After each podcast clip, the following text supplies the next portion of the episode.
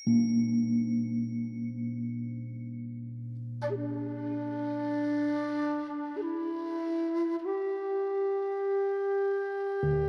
家好，我是陈老师。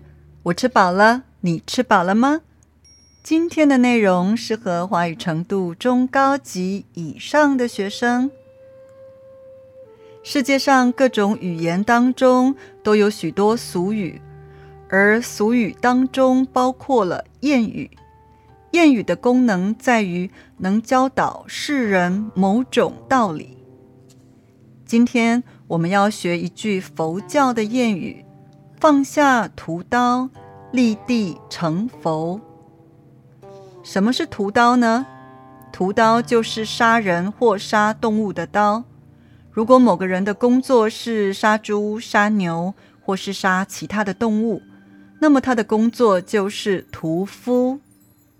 但是如果他是在法律上执行死刑的那个工作人员，那么我们叫他刽子手，但是因为刽子手听起来比较负面，所以我们会称他们死刑执行官。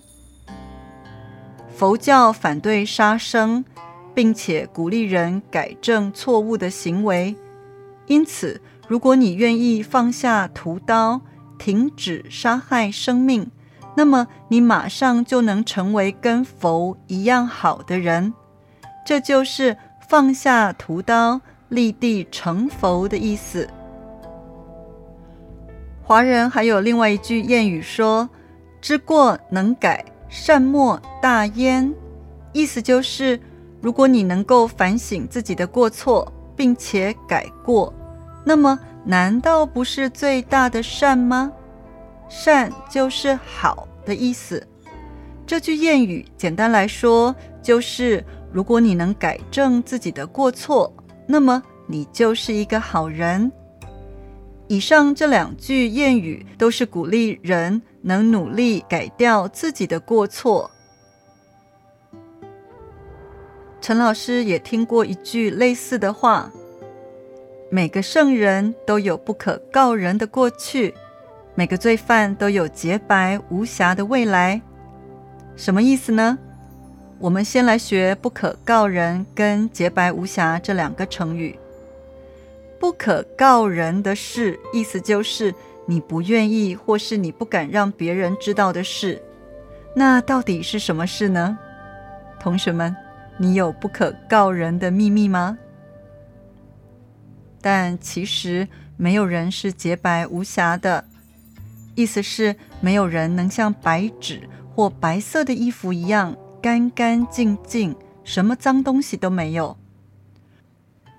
如果你说你是一个洁白无瑕的人，那么意思就是你从来没有犯过错，或是从来没有做过什么见不得人的事情。陈老师觉得世界上没有洁白无瑕的人，除非你是刚出生的婴儿。每个圣人都有不可告人的过去，每个罪犯都有洁白无瑕的未来。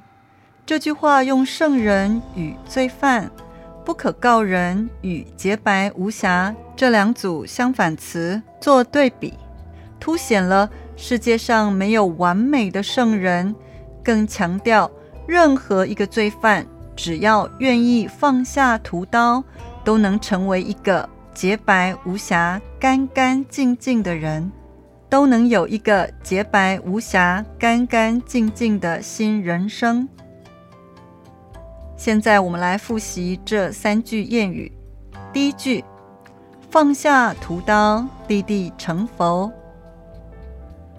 第二句：知过能改，善莫大焉。第三句。每个圣人都有不可告人的过去，每个罪犯都有洁白无瑕的未来。同学们，你有不可告人的过去吗？没关系，放下屠刀，立地成佛，知过能改，善莫大焉。祝福你有一个洁白无瑕的未来。我们下次空中见喽！